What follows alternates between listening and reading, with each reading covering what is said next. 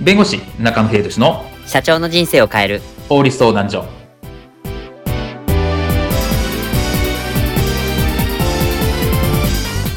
こんにちは弁護士の中野英寿ですこんにちはアシスタントの堀内隆ですこの番組は IT 専門の弁護士中野秀俊がこれはすぐに使える法律主に企業法務の知識を分かりやすくそしてちょっとコミカルにお伝えする番組ですよろしくお願いいたします今回のテーマは衝撃競合他社に転職したら夜勤その法的効力は本当にあるのかです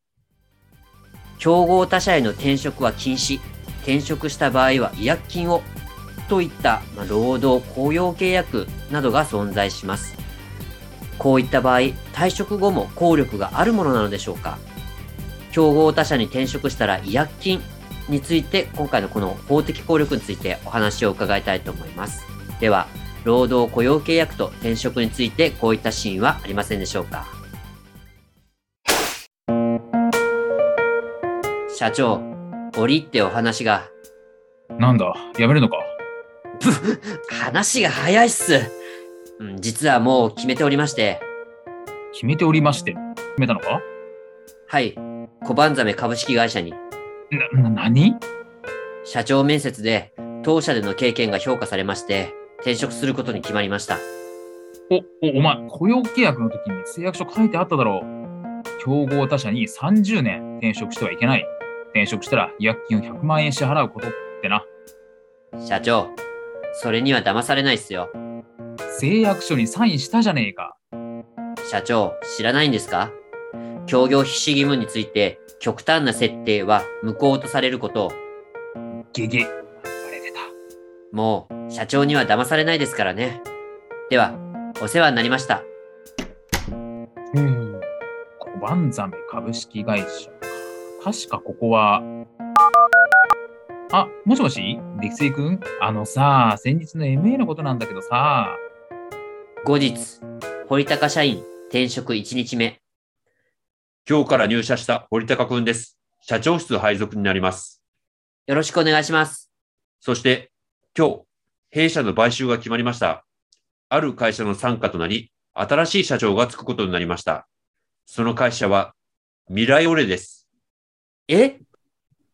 やあ、皆さん、はじめまして、中野さん社長です。よろしくお願いいたします。新入社員の堀高くんも一緒に頑張ろ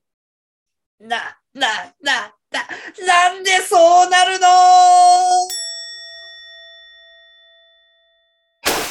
今回のテーマは、衝撃。競合他社に転職したら違約金その法的効力は本当にあるのかについてお話を伺います。はい。あの、競合他社に転職した場合、まあ、移った場合、まあ、こう、違約金を払えとかっていう、まあ、誓約書。まあ、確かにちょくちょくと、まあ、見かけたりとか聞いたりすることはあるんですが、果たしてこれって効力ってあるもんなんでしょうかそうですね。あのーこの競合他社に移った場合に違約金って話なんですけれども、大前提としてですね、職業選択の自由っていうのがあるんですね。はい。これはあの憲法上保障されていて、どういう職業についても、まあ、OK だよと、自由だよっていうのがあるので、基本的に競合他社に行くのは自由ですと。はい。当然ですが自由ですと。うんですが、じゃあ、競合他社に、まあ、行かないでね、と、まあ、書いた誓約書自体は、効力がありますというところなんですね。はあ、あるものなんですね。そうですね。まあ、ただしですね、あの、これがじゃあ、すあの、先ほどの寸劇みたいに30年とか、もう今後永遠みたい な、そういったものがいいのかっていうと、それは無効になります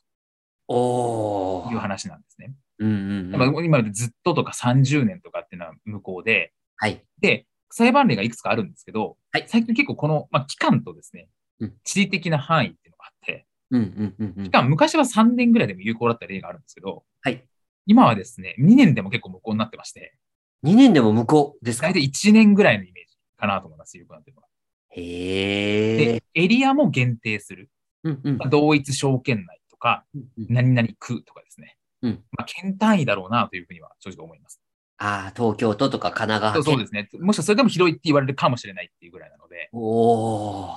というところがあるので、いわゆる、いわゆる年数ですね。うん禁止する年数と範囲っていうのをかなり狭めないと、この誓約書というか無効になる可能性がありますよというところです。なるほど。で、あとはその、違約金のところも高すぎるものというのは、それはやっぱり無効になるだろうなというふうに思っていて、うんうんうん。まあ、具体的にいくらかっていうとなかなか裁判例とか確立してるわけじゃないんですが、ええ例えば個人のその一社員に対しては1000万みたいうんうんな話で1000万みたいな話だとこれは高すぎて無効だってされる可能性が高いかなと思います。まあそうですね。個人で1000万なんて請求されたらもう破産レベルですもんね、普通に。そうですね。まあ、そこまでのことを請求できるのかと競合他社に言っただけっていう部分もあるので、そこは難しいかなというふうにですでね。あとなんか質問で多いのが、じゃあ会社からそういう誓約書、競合に行かないでねって誓約書を渡されました。これって書く義務あるんですかってことよく聞かれるんですけど、はい。これは書く義務はないです。ないですね。ないですね。で会社から提示されたとしても、それは書く、書けというふうにもうむなんか脅されても嫌だと言えば、それは書く義務はない。うんうんうん。だから逆に言うと会社からは強制することができないんですね。うわぁ、そうなんですね。で嫌だと言われてしまうと、それ以上はなかなかあー無理強いすることはできないということで、ただ書いてしまうと、先ほど言ったように、まあ、無効になる場合はあるんですけれども、はいまあ、効力が生じてしまうとうんうん、いう場合もあるというところなので、そこはやっぱりちゃんと見てですね、うんえーははあのサインするかどうかっていうのは決めなきゃいけないかなというふうに思います。そうですね。結構これ退職日の土壇場でこれ書けって言われるケースが多いじゃないですか。はい。なので、その時にその、まあ、この書く義務がないっていうことを知らないと、書かないとやめさせることができないとかって言われたら、これ結構、